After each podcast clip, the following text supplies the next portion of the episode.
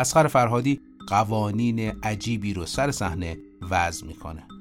ساره بیات نباید در کنار بقیه بازیگرها یا حتی عوامل فیلم باشه. پیمان معادی هم باید ارتباط دوستیش با شهاب حسینی رو فراموش کنه.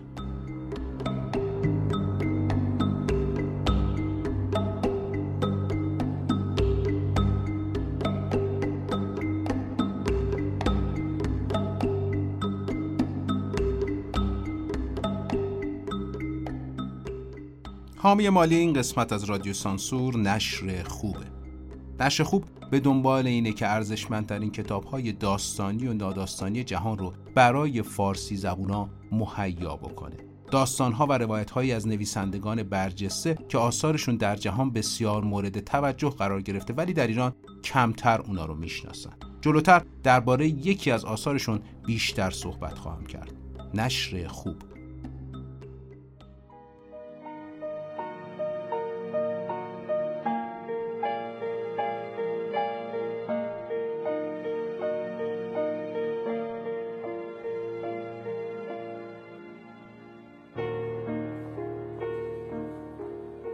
سلام. من سلمان خورشیدی هستم و شما دارید به رادیو سانسور گوش می‌دید. ما قصد داریم در هر قسمت از رادیو سانسور داستانها و ماجراهای پشت پرده تولید یکی از فیلم های تاثیرگذار سینما ایران رو برای شما روایت بکنیم. این قسمت جدایی نادر از سیمین.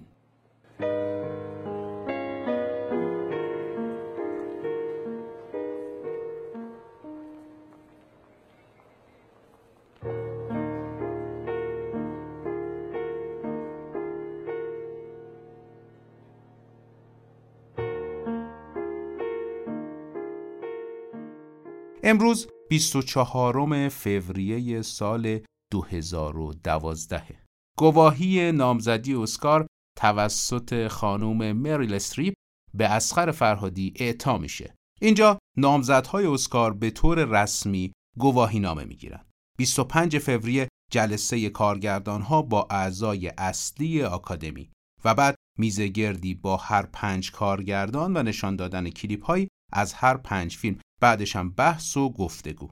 بعد از ظهر 25 جشن فیلم های مستقل اسپریت آواردز که فیلم جدایی جایزه بهترین فیلم خارجی رو می‌گیره. تا فردا یعنی 26 فوریه در سالن کودک تیاتر برندگان اصلی و دریافت کنندگان اسکار مشخص بشن. تو همین فاصله است که پیمان معادی دوست و همکار اسخر فرهادی نامه بلند بالایی براش می نویسه که بخشیش شاید حرف دل خیلی از ما هست. پیمان معادی نوشته ساعتی دیگر مهمترین اتفاق تاریخ سینمای ایران می تواند رقم بخورد و فیلم جدایی نادر سیمین فرنگی ها به آن می‌گویند یک جدایی. می تواند سینمای ایران را به حاضرین در سالن کودک تیاتر لس آنجلس بشناساند. در این یک سال گذشته یک جدایی جوایز فراوانی را از جشنواره ها و جشن های مختلف گرفت. اما این آخرین قدم می تواند آغازگر راه جدید سینمای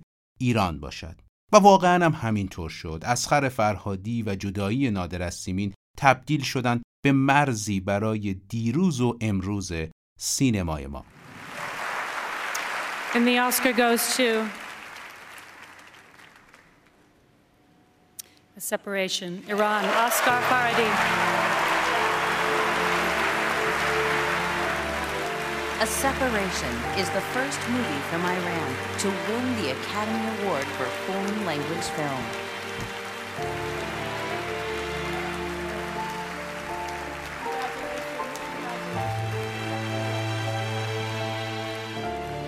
I would like uh, to thank the Academy and Sony Pictures Classics and my dear friends Michael Barker and Tom Bernard. سلام به مردم خوب سرزمینم. اما ماجرای جدایی به سالها پیش برمیگرده. وقتی فرهادی هنوز سرخوش موفقیت فیلم های قبلیش علل خصوص درباره الی بود و مرکز توجه از هر جهت قرار گرفته بود. فرهادی به این فکر می‌کنه که موفقیت درباره الی همون طور که می‌تونه براش لذت بخش باشه همون قدرم می‌تونه خطرناک باشه و شاید فرهادی و اسمش رو نابود بکنه. به قول خودش همون قدری که دوست منه می‌تونه دشمن من هم باشه. فرهادی فکر می‌کرد که حرکت بعدیش باید بسیار حساب شده باشه و اگر در این مقطع نتونه درست فکر کنه تا سالهای سال باید تاوان همین تصمیم اشتباه رو بده. دوستاش بهش پیشنهادهای زیادی می‌کردن. یه سری می‌گفتن برو سراغ تئاتر یه سری می‌گفتن سراغ سینما نرو یه سری می‌گفتن بشین رمان بنویسی یه دیگه می‌گفتن اصلا هیچ کاری فعلا نکن. من به هیچ وجه سررشته‌ای در روانشناسی ندارم. اما گویا این حس توهی شدن بعد از موفقیت رو بهش سندروم ایمپاستر یا فریبکار مثلا میشه ترجمهش کرد یا دقلکار میگم من خیلی اطلاع نسبت بهش ندارم. اگه شما می‌دونید می‌تونید که بعدا تکمیل بکنید برای من. ولی فرهادی به نوعی انگار درگیر همین سندروم میشه. حالا چیه این سندرومه؟ این سندروم تو رو برای ورود به روند تولید اثر بعدی دچار ترس و تردید و استراب می‌کنه. هرچقدر موفقیت پیشینت بزرگتر باشه این بیم و فشار هم قدرتمندتر میشه. تو به نوعی خودت رو توهی از معنا و ایده می‌بینی و در مراحل پیشرفته حتی به خودت و تواناییهات هم شک می‌کنی. فرهادی برای عبور از این وضعیت تصمیم می‌گیره که از موضوع فرار نکنه و به قولی بره تو دل ماجرا. یعنی چیزی که همه می‌گفتن نه اتفاقا همون رو انجام بده. چون اونا داشتن از سر احتیاط پیشنهادهایی به فرهادی می‌دادن. در حالی که بهترین راه براش این بوده که احتیاط رو کنار بذاره و بعدا هم هزینش رو پرداخت بکنه. به قول خودش یا میشه یا نمیشه. ما الان می‌دونیم که شد اونم چه شدنی.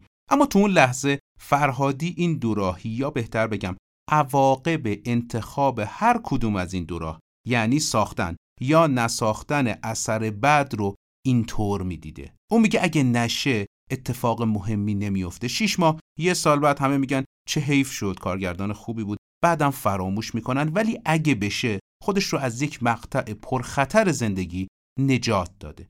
بنابراین اولین تصمیمی که می‌گیره اینه که سریع کار کنه و نظر زمان بگذره. چون گذشته زمان این استراب رو تشدید می‌کرده براش. به همین دلیل به همراه پیمان معادی فیلم نامه ای می نویسه تا در برلین ساخته بشه. به این ترتیب کار رو شروع می‌کنن. حاضری بیای؟ نه من حاضر نیستم. چرا حاضر نیست؟ آج آقا بگید چرا حاضر چرا نیست؟ خودت می‌دونی نه نمی‌دونم. لطف کن یه دور دیگه توضیح بده چرا حاضر ایشون نیست. یه دلیل برای من بیاره چرا باید توی این موقع پاشیم بریم خارج؟ تو یه دلیل بیار چرا باید بمونی؟ من هزار تا دلیل برات میارم. یکیشو بگو. یکیش پدرم. من پدرمو نمی‌تونم ول کنم. بازم بگم. ولی زن تو می‌تونی ول کنی. من کی تو رو ول کردم؟ تو من منو کشوندی؟ دادگاه. تو برای؟ من دادخواست طلاق فرستادی من کشوندی اینجا از به زندگی من انداختی. برو این اسمش ول کردن نیست. آج آقا همین الان نگفت اگه می‌خواد بره بره. بله الان هم میگم. وقتی نمی‌خوای با من زندگی کنی من به زور. که نیاوردم به یواش زور تر می‌خوام آروم دارم. برو. یه روز آروم اومدی با من می‌خواستی زندگی کنی امروز نمی‌خوای زندگی کنی. وقتی ترجیح میدی بلند شی بری اون ور- ترجیح میدی یعنی چه این کاری که ما دوتا با هم شروع کردیم. حاج آقا بعد از یک سال و نیم دوندگی و خرج و مخارج بالاخره ویزای اقامت ما اومده. شش ماهی که الان این ویزا اومده. خب. چهل روز دیگه هم باطل میشه. برای چی بعد این موقعیت رو از دست بدیم؟ می‌خوای موقعیت از دست ندیم. خیلی خوب. پیشنهاد بده. تو شرایط رو الان می‌بینی وضعیت رو می‌بینی. منم که شدی اینجا. پیشنهاد بده. قاضی پدرشی چیکار کنیم ایشون بهونه کرد من بهونه نکردم. آقا شما گفتی یه. دلیل بیار من اجازه بده من صحبت کنم. بفرمایید. پدر ایشون آلزایمر داره. اصلا متوجه نیست که ایشون پسرش اطرافش کی هست. به حالش چه فرقی چرا این؟ حرفو چه می‌زنی؟ فرق چه می‌کنه. اون می‌فهمه که تو پسرشی من که می‌فهمم اون پدرمه. دخترت برات اهمیت نداره. آینده چه؟ دخترت برای تو مهم نیست. اصلا مگه من بحثمو بحث دخترمه؟ چرا فکر می‌کنی فقط برای. تو مهم آینده این همه دخترمه بچه این مملکت داره زندگی می‌کنه. یعنی هیچ کدوم آینده ندارن خانم. من ترجیح میدم بچه‌م تو این شرایط بزرگ نشه حاج آقا به عنوان مادر این حقو چه دارم. شرایطی؟ چه شرایطی خانم؟ فروردین 1389 اسخر فرهادی با خانواده به برلین میره تا پروژه جدیدش رو کلید بزنه. قرار بوده فرهادی در این زمان که تو آلمان هست فیلمنامه رو همراه معادی تکمیل بکنه بعدش ضمن توافقات با سرمایه گذارا و تهیه کننده کار رو همونجا کلید بزنن قصد فرهادی اقامت یک ساله در آلمان بوده تو یکی از همین روزا که چایی دستش بوده و جلوی پنجره وایستاده بوده و داشته فکر می‌کرده یه موسیقی سنتی به گوشش می‌رسه و خود فرهادی میگه تو اون لحظه از هر آن چیزی که در رابطه با اون فیلم نامه بود خودش رو خالی حس می‌کنه. یک دوراهی بزرگ دیگه پیش روی فرهادی قرار می‌گیره. فرهادی از خودش می‌پرسه که چرا من اینجام و چرا اصلا باید این فیلم رو بسازم؟ یا بهتر بگم در راستای سوال قبلی که از خودش میپرسیده اصلا باید بسازم یا نه حالا می‌پرسه باید این فیلم نامه رو بسازم؟ آیا این گزینه مناسبی هست؟ و گویا هیچ جوابی نداشته به خودش بده. با همین شک سوار مترو میشه تا بره پیش پیمان معادی در محله دیگری توی برلین که بهش بگه که من منصرف شدم. همین فاصله در مترو تمام شکهای فرهادی رو از بین می‌بره. وقتی به معادی می‌رسه بهش میگه که نمی‌خوام این فیلم رو بسازم. پیمان معادی خب خیلی تعجب می‌کنه. میگه مگه ممکنه آدم به چنین نتیجه برسه؟ پروژه به این خوبی همه چی فراهم سرمایه گذار داره تهیه کننده داره. چرا این کار رو بکنه؟ و توصیه می‌کنه که اسخر فرهادی کمی صبر بکنه تا این حس بگذره. تصور می‌کرده حسی زود گذره. فرهادی تا فردا صبر می‌کنه اما فردا هم درست نمیشه. همینجاست که با یه آژانس هواپیمایی تماس می‌گیره و سه روز بعد فرهادی در تهرانه. یعنی خیلی سریع توافقات با تهیه کننده که قرار بوده باش همکاری بکنن و به هم می‌زنه و بعد به ایران برمیگرده. ساعت ده صبح اسخر فرهادی به دفتر کارش میره و پروژه جدیدی رو شروع می‌کنه. فرهادی با یک شک بزرگ میاد و اینقدر این خلا براش درگیر کننده بوده که فاصله تموم کردن اون پروژه تا شروع کردن پروژه جدید رو میشه چند ساعت تصور کرد.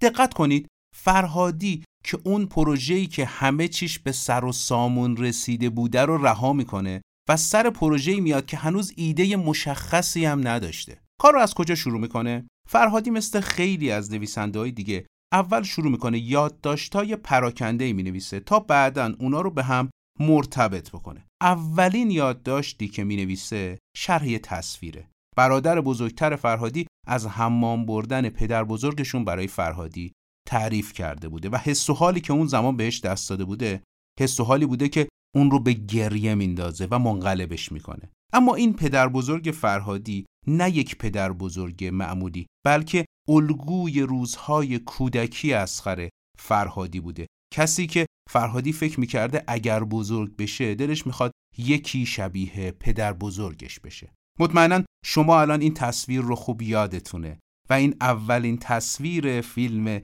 جدایی نادر از سیمین همه نگاه می‌کنن. این داره بزن آقا چند تا؟ هفت و نیم. گرفتی بقیهشو؟ نداد گفتی یا نداد؟ انعامش خوب. انعام مال آقا یه دقیقه صبر کن. انعام مال وقتی که خودش برات بنزین بزنه. برو بگیر ازش. بابا. بابا. بدو صبر کن آقا صبر کن.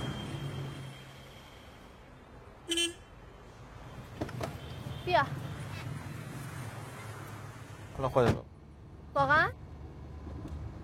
تصویر دیگه ای که در همون نوشته های پراکنده فرهادی بوده ایستادن زن و مردی جلوی میز قاضی برای دریافت حکم طلاقه. فرهادی در داستان یک شهر هم سراغ این ایماژ ذهنی رفته بود اما نه به این کیفیت. این تصویر در کنار حس دگرگونی که سال 88 بعد از انتخابات در همه جامعه ما فراگیر میشه به نوعی داستانک هایی هستند یا موقعیت های ناپیوسته ای هستند که فرهادی با ترکیب اونها به طرح اولیه جدایی نادر از سیمین می‌رسه. فرهادی اون روزها سراغ فیلم مستند طلاق به سبک ایرانی هم میره. به گفته خودش تصاویری رو از اون فیلم در راستای تکمیل شدن ایدهش دریافت می‌کنه. بعد از اینکه فرهادی قصه رو به شکل اولیه با همون چیزایی که گفتیم تو ذهنش تکمیل می‌کنه با مریم نراقی و حمیدرضا قربانی تماس می‌گیره. این افراد دستیارها و همکارهای اسخر فرهادی بودن. فرهادی می‌خواد که خیلی سریع به دفترش برن تا پروژه جدیدی رو کلید بزنه. مجموعه جلساتی رو می‌ذارن با هم دیگه. تو این جلسات حتی از چند تا کارشناس حقوقی و متخصص در زمینه بیماری ها و اینام استفاده می‌کنن تا به نوعی طرح رو قوام ببخشن. سرمایه گذار کار بانک پاسارگاده که اولین تجربهش تو سینما ایران نبوده اما میشه گفت موفق ترین تجربهش تا اون زمان بوده. اسخر فرادی میگه یکی از شانسایی که فیلم جدایی داشته همین سرمایه گذارش بوده که بیشتر از اینکه به فیلم نگاه اقتصادی داشته باشه نگاه فرهنگی داشته. این سرمایه گذار حتی کوچکترین تبلیغی در رابطه با بانک هم از گروه تهیه و تولید نمی‌خواد. جالبه که پیش از اینکه اصلا سرمایه گذار پیدا بشه تو فیلم نام شخصیت نادر کارمند بانک بوده. و با سرمایه گذاری این بانک خاص پتانسیل به وجود می اومده که خب نادر کارمند بانک پاسارگاد باشه دیگه. اما سرمایه گذار حتی هیچ اشاره‌ای در رابطه با این مطلب هم نکرده که مثلا حتما نادر کارمند بانک پاسارگاد باشه. و خب به همین منوال فیلمنامه پیش میره. اسقر فرهادی مثل بقیه فیلماش سعی می‌کنه پیش داستان یا بکستوری مشترکی رو بین بازیگرای اصلی مخصوصا معادی و حاتمی ایجاد بکنه. چیزهایی که ما در فیلم به شکل مستقیم نمی‌بینیم اما به شکل غیر مستقیم تو حس اونا اثرگذار بوده. پس مجموعی از خاطرات زندگی مشترک نادر و سیمین رو طراحی می‌کنه و سعی می‌کنه در رابطه با این خاطرات اینقدر با بازیگر رو صحبت بکنه که مسلط بر فضای ارتباط مشترکشون بشن. برو تو اتاقت. اگه فردا زد تو راه مدرسه بچه تو کشتی؟ میگه چیکار کنم؟ شبانه با تو جمع کنم بریم خارج؟ گوره بابای خارج چرا مثل آدم حرف نمی‌زنی؟ من اومدم دارم با تو حرف می‌زنم راجع به ترمه. این چه وضعی واسه این بچه درست کردی آخه؟ من این وضع درست کردم؟ خوبه رود میشه واسه جلوی من این حرفو بزنی. کی خونه زندگیشو ول کرد رفت؟ کی برای من درخواست طلاق داد؟ خودت گفتی هر موقع خواستی برو. آره الانم میگم. برای چی برگشتی؟ برو. برنگشتم اومدم تکلیف بچه‌مو روشن کنم. تکلیف روشنه. تو دو تا راه داری. ببین برای من خط و نشون نکش. خط و نشون آها. یعنی چی؟ یا میای میری با این یارو مسئله تو حل می‌کنی؟ نه اونو خودم می‌دونم باید چیکار کنم. مگه نزدیش؟ مگه پرتش نکردی تو پله؟ مگه بچهش نمرده؟ آره. آره بچه‌شو من کشتم. خب آره. چی میگی؟ چرا هی لجبازی می‌کنی؟ بیا این دیگه رو بده تموم شه. من پول زور به کسی نمیدم. چرا پول زور؟ یه دقیقه خودتو بذار این بدبختا. مگه من باعث بدبختیشونم؟ بچه‌شون مرده بابا. منم بابام داغون شده. بیا برو ببین. یه کلمه دیگه حرف نمی‌زنه. اینا. مگه قبلش چقدر حرف می‌زد؟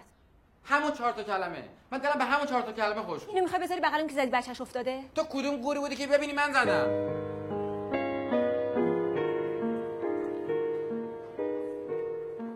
همونطور که در ابتدا هم اشاره کردم نشر خوب دنبال آثار متفاوت و جذاب میره و به تازگی کتابها رو به شکل صوتی هم در اختیارتون می‌گذاره. کتاب خبرخان یکی از همین کتابهای جذابه. این کتاب رو آقای آتیلا پسیانی برای نشر خوب خوندن. داستان خبرخان نام اصلیش نیوز آف د ورده و در غرب وحشی میگذره. روایتگر داستانی پرهیجان و بدی در رابطه با روابط انسانی فرهنگ و هویته. این کتاب نامزد جایزه کتاب ملی آمریکا هم شده و بر اساسش فیلمی با بازی تام هنگس ساختن که در سال پیش روی میلادی روی پرده خواهد رفت. کتاب خبرخوان از نشر خوب.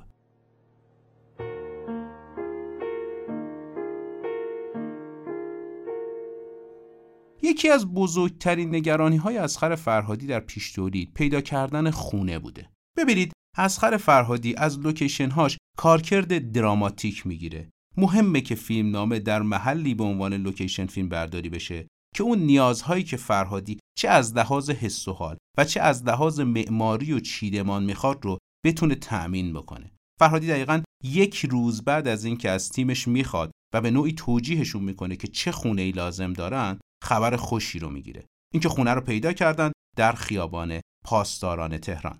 فرهادی به اونجا میره خونه رو به همراه تیمش می‌بینه و بسیار میپسنده. اتاق بازپرس طبقه پایین همین خونه بوده که بازسازیش می‌کنن. سکانس اول و آخر دادگاه رو در مدرسه ژاندارک می‌گیرن. یادتون هست ما کجا از مدرسه ژاندارک گفتیم؟ تو اپیزود من زمین را دوست دارم ما به مدرسه سنلوی و ژاندارک اشاره کردیم. برای اتاق پدر بزرگ که آقای شهبازی نقششون رو بازی می‌کنن دقیقا از لوازم اتاق خودشون استفاده می‌کنن. فرهادی می‌خواسته نابازیگرش حس راحتی در صحنه داشته باشه. پس بهترین راه استفاده از لوازم شخصی ایشون بوده. رخت خوابش لوازم روتاخچه حتی عکسی که به دیواره عکس مادر خود آقای شهبازی براتون بگم از انتخاب بازیگرها. لیلا حاتمی، سارینا فرهادی و شهاب حسینی اولین گزینه ها برای نقشای سیمین و ترمه و حجت بودن که جلوتر میگم براتون. اما فرهادی برای انتخاب بازیگراش از نادر شروع می‌کنه و در اولین گزینه به دنبال یک پدر و پسر میگرده. اولین گزینه فرهادی آقای نصرت کریمی به همراه پسرشون بابک بودن. در رابطه با بابک کریمی تو اپیزود ماهی و گربه گفتیم ما. اما مرحوم نصرت الله کریمی. ایشون که شاید تو بازی در نقش آقاجان در سریال دایجان ناپلون چهرهشون رو به یاد بیارین متولد سال 1303 در تهران بودند. نویسنده کارگردان بازیگر و مجسمه ساز. کریمی پیش از انقلاب فعالیت های گسترده ای در سینما و تلویزیون داشت. اما بعد از انقلاب این امکان رو پیدا نکرد که دوباره جلوی دوربین سینما قرار بگیره. بعدش به تولید آگهی های تبلیغاتی و مستندسازی و دیگر فعالیت ها می‌پردازه. فرادی خیلی پیگیر میشه اما نمی‌تونه مجوز بازی آقای نصرت الله کریمی رو بگیره. بابک اما میمونه و نقش بازپرس از آن بابک کریمی میشه. گزینه بعدی پیمان معادی بوده که هم دوست اسخر فرهادیه و هم در فیلم درباره الی با فرهادی کار کرده بوده. فرهادی با اینکه در رابطه با پیشینه ذهنی تماشاگر از معادی با نقشش در فیلم درباره الی شک داشته اما تست گریمی از معادی می‌گیره و از معادی می‌خواد که ریش بذاره. بعد از تست گریم فرهادی چهره معادی رو میپسنده و عملا پیمان معادی میشه نادر فیلم. نکته ای که در رابطه با پیمان معادی هست اینه که بسیار در انتخاب نقشاش با درایت عمل می‌کنه و به همین جهت فیلم ضعیف بسیار کم در کارنامش داره. پریسا وقتاور همسر اسخر فرهادی در زمینه انتخاب بازیگر به کمکش میاد. و آقای شهبازی که نقش پدر نادر رو تو فیلم دارن رو خانوم بختاور معرفی می‌کنه. آقای شهبازی سال 1320 به استخدام بانک ملی ایران در میان و سال 50 بازنشست میشن. به کارشون ادامه میدن با یه چیزی هلوهوش 70 سال سابقه. برنامه ثابتی داشتن. به پارک ملت می‌رفتن همراه دوستاشون. گفتگو می‌کردن ورزش می‌کردن. یه دفعه کسی بهشون نزدیک میشه و شروع می‌کنه یه سری عکس ازشون می‌گیره. و به همین ترتیب آقای شهبازی برای پروژه زیر درخت هلوی آقای تحماس دعوت میشن. خانم بختاور نقش ایشون رو در اون فیلم می‌بینه و پیشنهاد میده به اسخر فرهادی که جلسه ای رو تنظیم بکنن با آقای شهبازی. در اولین حضور به قدری فرهادی از ایشون خوشش میاد که بدون شک نقش رو بهشون میده. فرهادی میگه یه حس خاصی نسبت به ایشون داشته. چون با هم هم هم اسم بودن هم فکر می‌کرده که به نوعی اگر به سن آقای شهبازی برسه کاراکتری شبیه ایشون پیدا می‌کنه. ما این جمله رو یه بار قبلتر هم گفتیم. به نوعی اسخر فرهادی آقای شهبازی رو انگار در جایگاه پدر بزرگ خودش می‌دیده. رفتم یه دقیقه کاری برام پیش اومد. کارم انجام میدم برگرد. بی خود رفتی یه دقیقه بیرون رو بیای. خواب بود خواب بود با در روش قفل کنی بری؟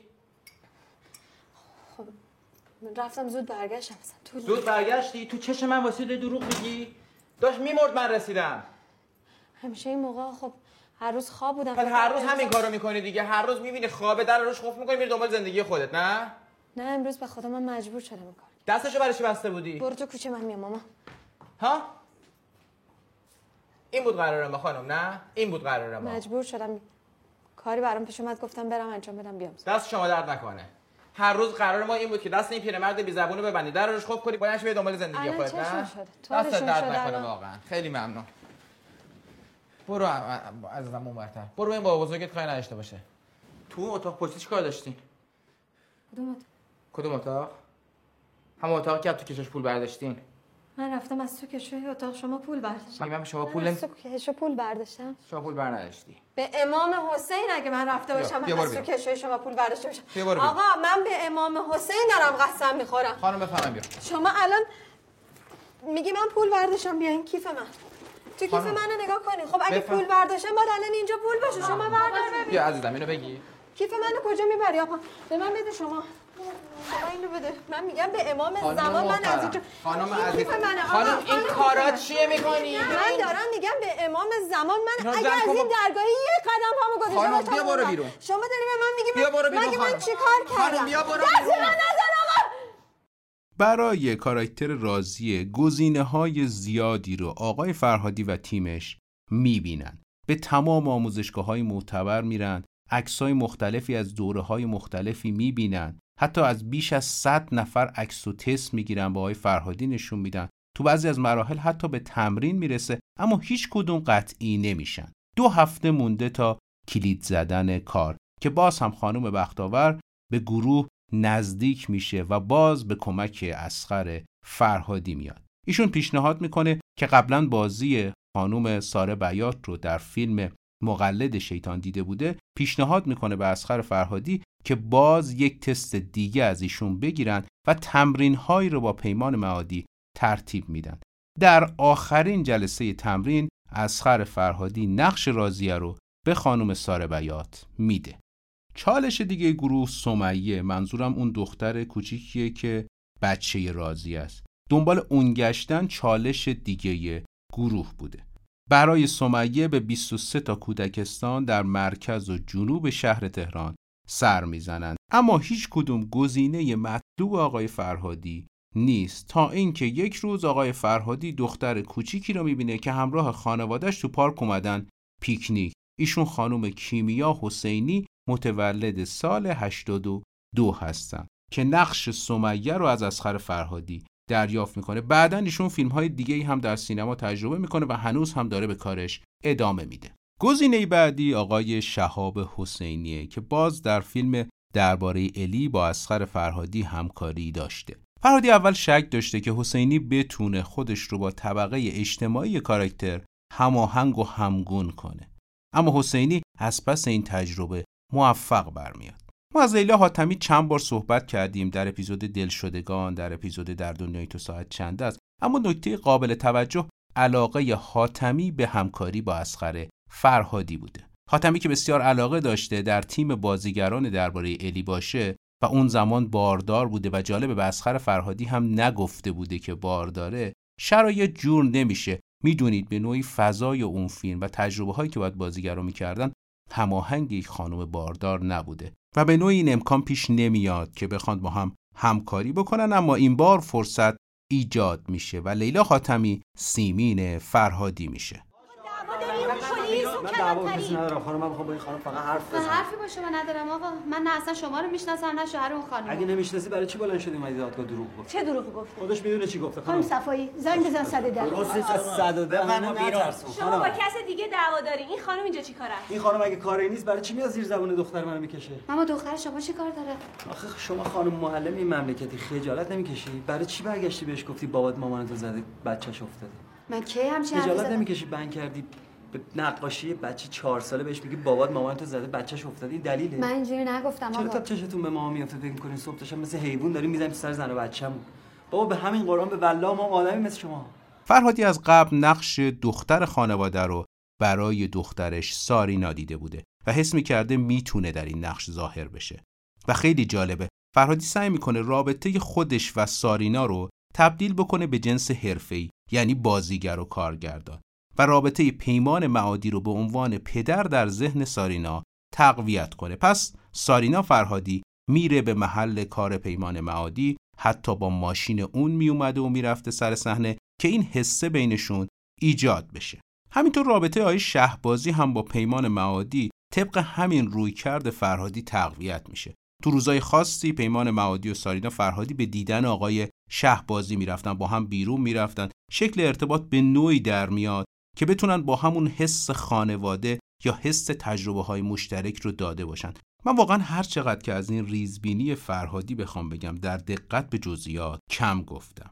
یعنی این حس به قدری قوی میشه که وقتی تو اون سکانس دست آقای شهبازی رو به تخت بستن و روی زمین افتاده معادی با وجود دیسک کمر به تنهایی و ناخداگاه ایشون رو بلند می‌کنه و رو تخت می‌ذاره. یا حتی وقتی که قرار بوده گروه برای جشنواره به برلین آلمان برن به دلیل شرایط جسمی آقای شهبازی پسرشون قبول نمی‌کنه که ایشون همراه گروه بشن. معادی خودش تماس می‌گیره و قول میده در تمام زمانها در کنار ایشون مثل پسر واقعیش باشه و واقعا همین کار رو هم می‌کنه. یه نکته دیگه هم در رابطه با همون صحنه هست که دست آقای شهبازی رو به تخت بستن یا به نوعی ما باور می‌کنیم که راضیه این کار رو کرده این هم باز به خاطرات فرهادی برمیگرده با پدر بزرگش مادر فرهادی خاطره ای رو براش تعریف کرده بوده که برای پدر بزرگش پرستاری گرفته بودن که دقیقا همین کار رو کرده. یعنی دست پیرمرد رو بسته بوده و بیرون رفته بوده.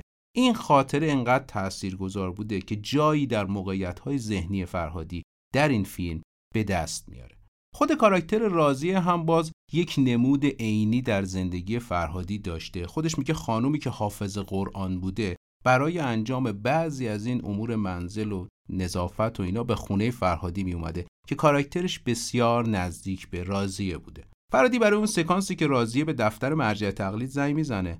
واقعا می‌خواد که سار بیات به یک دفتر مرجع تقلید زنگ بزنی. از گروهش می‌خواد که یک لیست کامل از مراجع تقلید و دفاترشون به دست بیارن تلفناشون رو جمع می‌کنن و واقعا ساره بیات تماس می‌گیره با دفتر یک مرجع تقلید برای اینکه اون حس رو بتونه دریافت بکنه. حتی فرادی می‌خواد که مریم نراقی دستیارش با ساره بیات با چادر و لباس صحنه به حرم شاه عبدالعظیم برن به علاوه فرهادی محدودیت های خاصی رو سر صحنه از ارتباط بازیگراش وضع می‌کنه. چی بوده این محدودیت ها خانم ساره بیات یا راضیه نباید خیلی در جمع بازیگرا و عوامل حاضر می شده و اون حس تنهایی رو در طول پروژه باید همیشه همراه خودش می داشته و عملا ارتباط دوستانه شهاب حسینی و پیمان معادی در طول پروژه ممنوع بوده. دیروز داره میگه من اصلا نمی‌دونستم باردار بوده. امروز داره میگه من اصلا هولش ندادم تو هم همینجوری واسه من نگاه کن حرف نزن. خدا وکیلی شما منو هول ندادین. ده بگین دیگه. مگه نگفتم؟ ببین آقا این که از خونه بیرونش کردم ولی هولش ندادم اینا رو بس کنار. فاصله در خونه با پله مگه چقدره؟ دو سه متر دیگه. خب تو این فاصله چه اتفاقی دیگه افتاده که باعث آسیب دیدن این ببین خونه ما راهروی خونه. حاج آقا. من دارم حرف می‌زنم. آقا شما اصلا نباید حرف بزنی شما جواب صدا بدید. تو بیار پایین آقا. من تو حرف شما پریدم. شما فقط باید اینجا اومدی جواب بدی. بفهم، اصلا شما من صحبت. سوال دارم و جواب بدی. سوال شما یه سوال فقط دارم جواب بدی. حاج آقا من اصلا می‌خوام از ایشون سوال خود من بپرس بگو. تو اگه ریگی به کفشت نیست واسه چه اون شب بلند شدی بدو بدو اومدی بیمارستان که مثلا زن من چش شده؟ مرد حسابی من از رو انسانیت بلند شدم اومدم. میزدیش انسانیتت کجا بود؟ دیگه موقع دعوا اونجا بود؟ بله همسایه‌شون اونجا بود. خب می نویسم بیان تحقیق محلی انجام بدن. حاج آقا این همسایه‌ها مثل این خانم معلمین حالا همشون با همن. آقا یه بازپرس ایشون از همون اول دارم اینجوری توهین می‌کنه میگم مگه. من دروغ دارم این که کی دروغ میگه کی راست میگه رو من تشخیص میدم. شما حرف نزنید. حاج آقا عنایت بفرمایید خانومشون هم که ازشون طلاق گرفته بلند شده سند آورده واسه ای بابا. اون شما زامن داری؟ زامن چی؟ یه کارمند دولتی یه کسی که جواز کسب داشته باشه. کسی نه زامن برای چی آقا؟ که بیکاره. زامن بعد داشته باشه دیگه الان متهم. چیکار کرده مگه متهم طبق شکایت متقابلی که ایشون کردن ازش بی خود رفته شکایت کرد. خانم قبول کردن که پدر ایشونو بستن به تخت درم قفل کردن رفتن دیگه. بابا حاج آقا این بچهش مرده. صدا تو بیار پایین گفتم تو خجالت نمی‌کشی؟ تو مردی. سر و صدا نکن گفتم. در تیتراژ ابتدایی فیلم جدای نادر از سیمین علاوه بر شناسنامه های نادر و سیمین به عنوان شخصیت های اصلی فیلم شناسنامه های مجده و مرتزا دو تا شخصیت اصلی که توی فیلم چهارشنبه سوری اسخر فرهادی هم بودن داخل دستگاه کپی دیده میشه. شهریور 1389 فیلمبرداری پروژه کلید می‌خوره. فیلم جدایی در 74 جلسه فیلم برداری میشه و 27 آبان 1389 کار به پایان می‌رسه. همونطور که گفتم لوکیشن خونه نادر در خیابان پاسداران کوچه مؤمنی نژاد پلاک 126 طبقه دوم بوده که البته این خونه الان دیگه خراب شده. طبقه پایینش دفتر کار بوده و همونطور که گفتیم لوکیشن اتاق بازپرس که کلا 36 جلسه در این ساختمون فیلم برداری می‌کنن. دادگاه خانواده چهار جلسه و بقیه لوکیشن هم هر کدوم یک تا دو جلسه فیلم برداری داشتن. فیلم برداری کار بر عهده جناب آقای محمود کلاریه. تو اپیزود ماهی و گربه از ایشون و پسرشون کوهیار گفتیم و البته کارهای عجیبی که تو اون پروژه انجام دادن. اما تو این پروژه خبری از اون جسم ماجراجویی ها نیست. ولی کلاری همراه فرهادی تمرین های زیادی رو انجام میدن که شیوه مستندگونه ای که تو دکوپاژ فیلم به خصوص در صحنه های دادگاه می‌بینید به دست بیاد. هنگامی که اتاق بازپرس ساخته میشه زمان زیادی داشتن برای تمرین و فرهادی عکس های متعددی می‌گرفته که همین عکس ها بعدا به عنوان الگوی دکوپاژی بسیار کمک می‌کنه به آقای کلاری. اون پلانی که سارینا فرهادی قرار انتخاب بکنه اون تو یه پلان برداشت شده یعنی تنها یک بار برداشتش کردن. اما ما تو تدوین کمی کوتاهترش رو می‌بینیم. چرا؟ چون دوربین به دلیل بغض در دستان محمود کلاری تکون می‌خوره. اینقدر بار احساسی بالا بوده که خود کلاری هم بغضش میترکه و شونه هاش تکون می‌خوره. به همین جهت انتهای این پلان کمی کوتاه میشه. بعد از اتمام فیلم چالشی که برای گروه به وجود میاد مواجه شدن با استقبال بین المللی عظیمی بوده که اصلا توقعش رو نداشتن. درخواستای زیادی که برای پخش فیلم تو جشنواره ها حتی اکران فیلم مطرح میشه. انقدر برای گروه چالش ایجاد می‌کرده که حتی یک ایمیل جواب دادن ممکن بوده چند جلسه بچه ها رو دور هم جمع بکنه تا چه جوابی رو باید به چه جشنواره یا به چه شخصی یا به چه پخش کننده درست بدن. فروش جهانی این فیلم یه چیزی هول و هوش 20 میلیون دلار بوده و در ایران هم نوروز سال 1390 به پرده سینما ها می‌رسه. خب درآمد روزانهش چقدر است؟ یعنی روزی چقدر سود می‌کنه؟ خب چیکار می‌کنیم ما؟ تو دروغ گفتی؟ چی؟ دروغ گفتی؟ چیو؟ همین که گفتی نمی‌دونستی. رازی خانم حامل است. چطور؟ تو گفتی اون روز که خانم قرار داشت با رازی خانم حرف می‌زد حرفش رو نشنیدی. خب. بعد از کجا شنیدی که خانم قرار شماره دکتر زن رو داد به رازی خانم میگه همون موقع این حرف رو نزد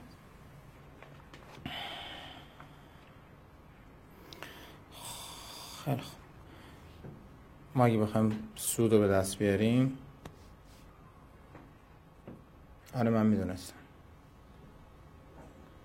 مامانت راست می‌گفت.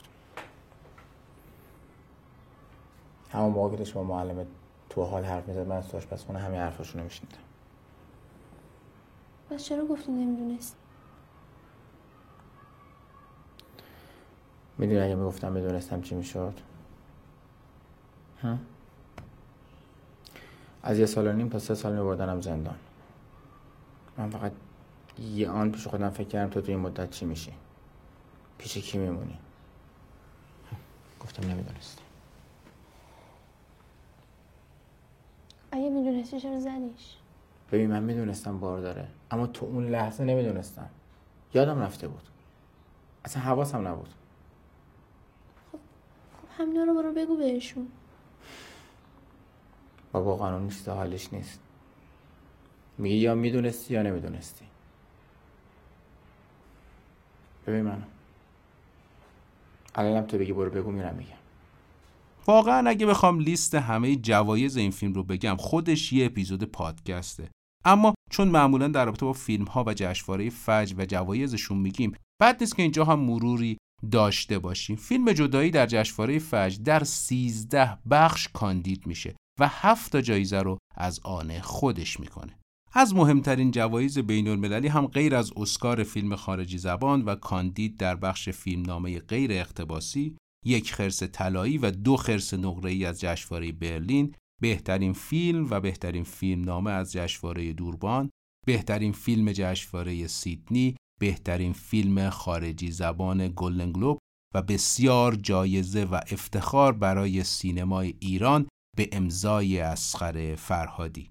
علاوه بر جایزه ها جدایی اعتبار جایگاهی ویژه‌ای هم به دست میاره و در بسیاری از چارتا رتبه های درخشانی رو از آن خودش می‌کنه. یعنی یکیش مثلا جزو ده فیلم برتر تاریخ سینما بعد از سال 2000 یا مثلا مجله تایم اسخر فرهادی رو در سال 2012 جز 100 فرد تاثیرگذار سال معرفی می‌کنه. جدای فیلم بسیار مهمی تو سینمای ماست و از زوایای گوناگون هنری اعتبار اجتماعی، سیاسی و خیلی جهات دیگه بهترین عملکرد رو داشته. چه خود فیلم منظورمه و چه جریان عوامل و واکنش هایی که نشون می‌دادن.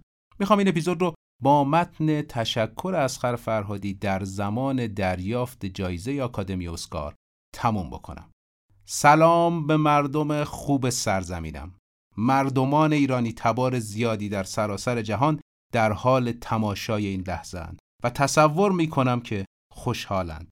نه فقط به خاطر یک جایزه مهم، یک فیلم یا یک فیلم ساز. آنها خوشحالند چون در روزهایی که میان سیاستمداران حرف از جنگ، تهدید و خشونت تبادل می شود، نام کشورشان ایران از دریچه باشکوه فرهنگ به زبان می آید. فرهنگی غنی و کهن که زیر قبار سیاست پنهان مانده است این بود ماجراهای تولید فیلم جدایی نادر از سیمین یا یک جدایی سپاس از حامی مالی این قسمت یعنی نشر خوب و افتخار می کنم که به گوش شما می رسیم.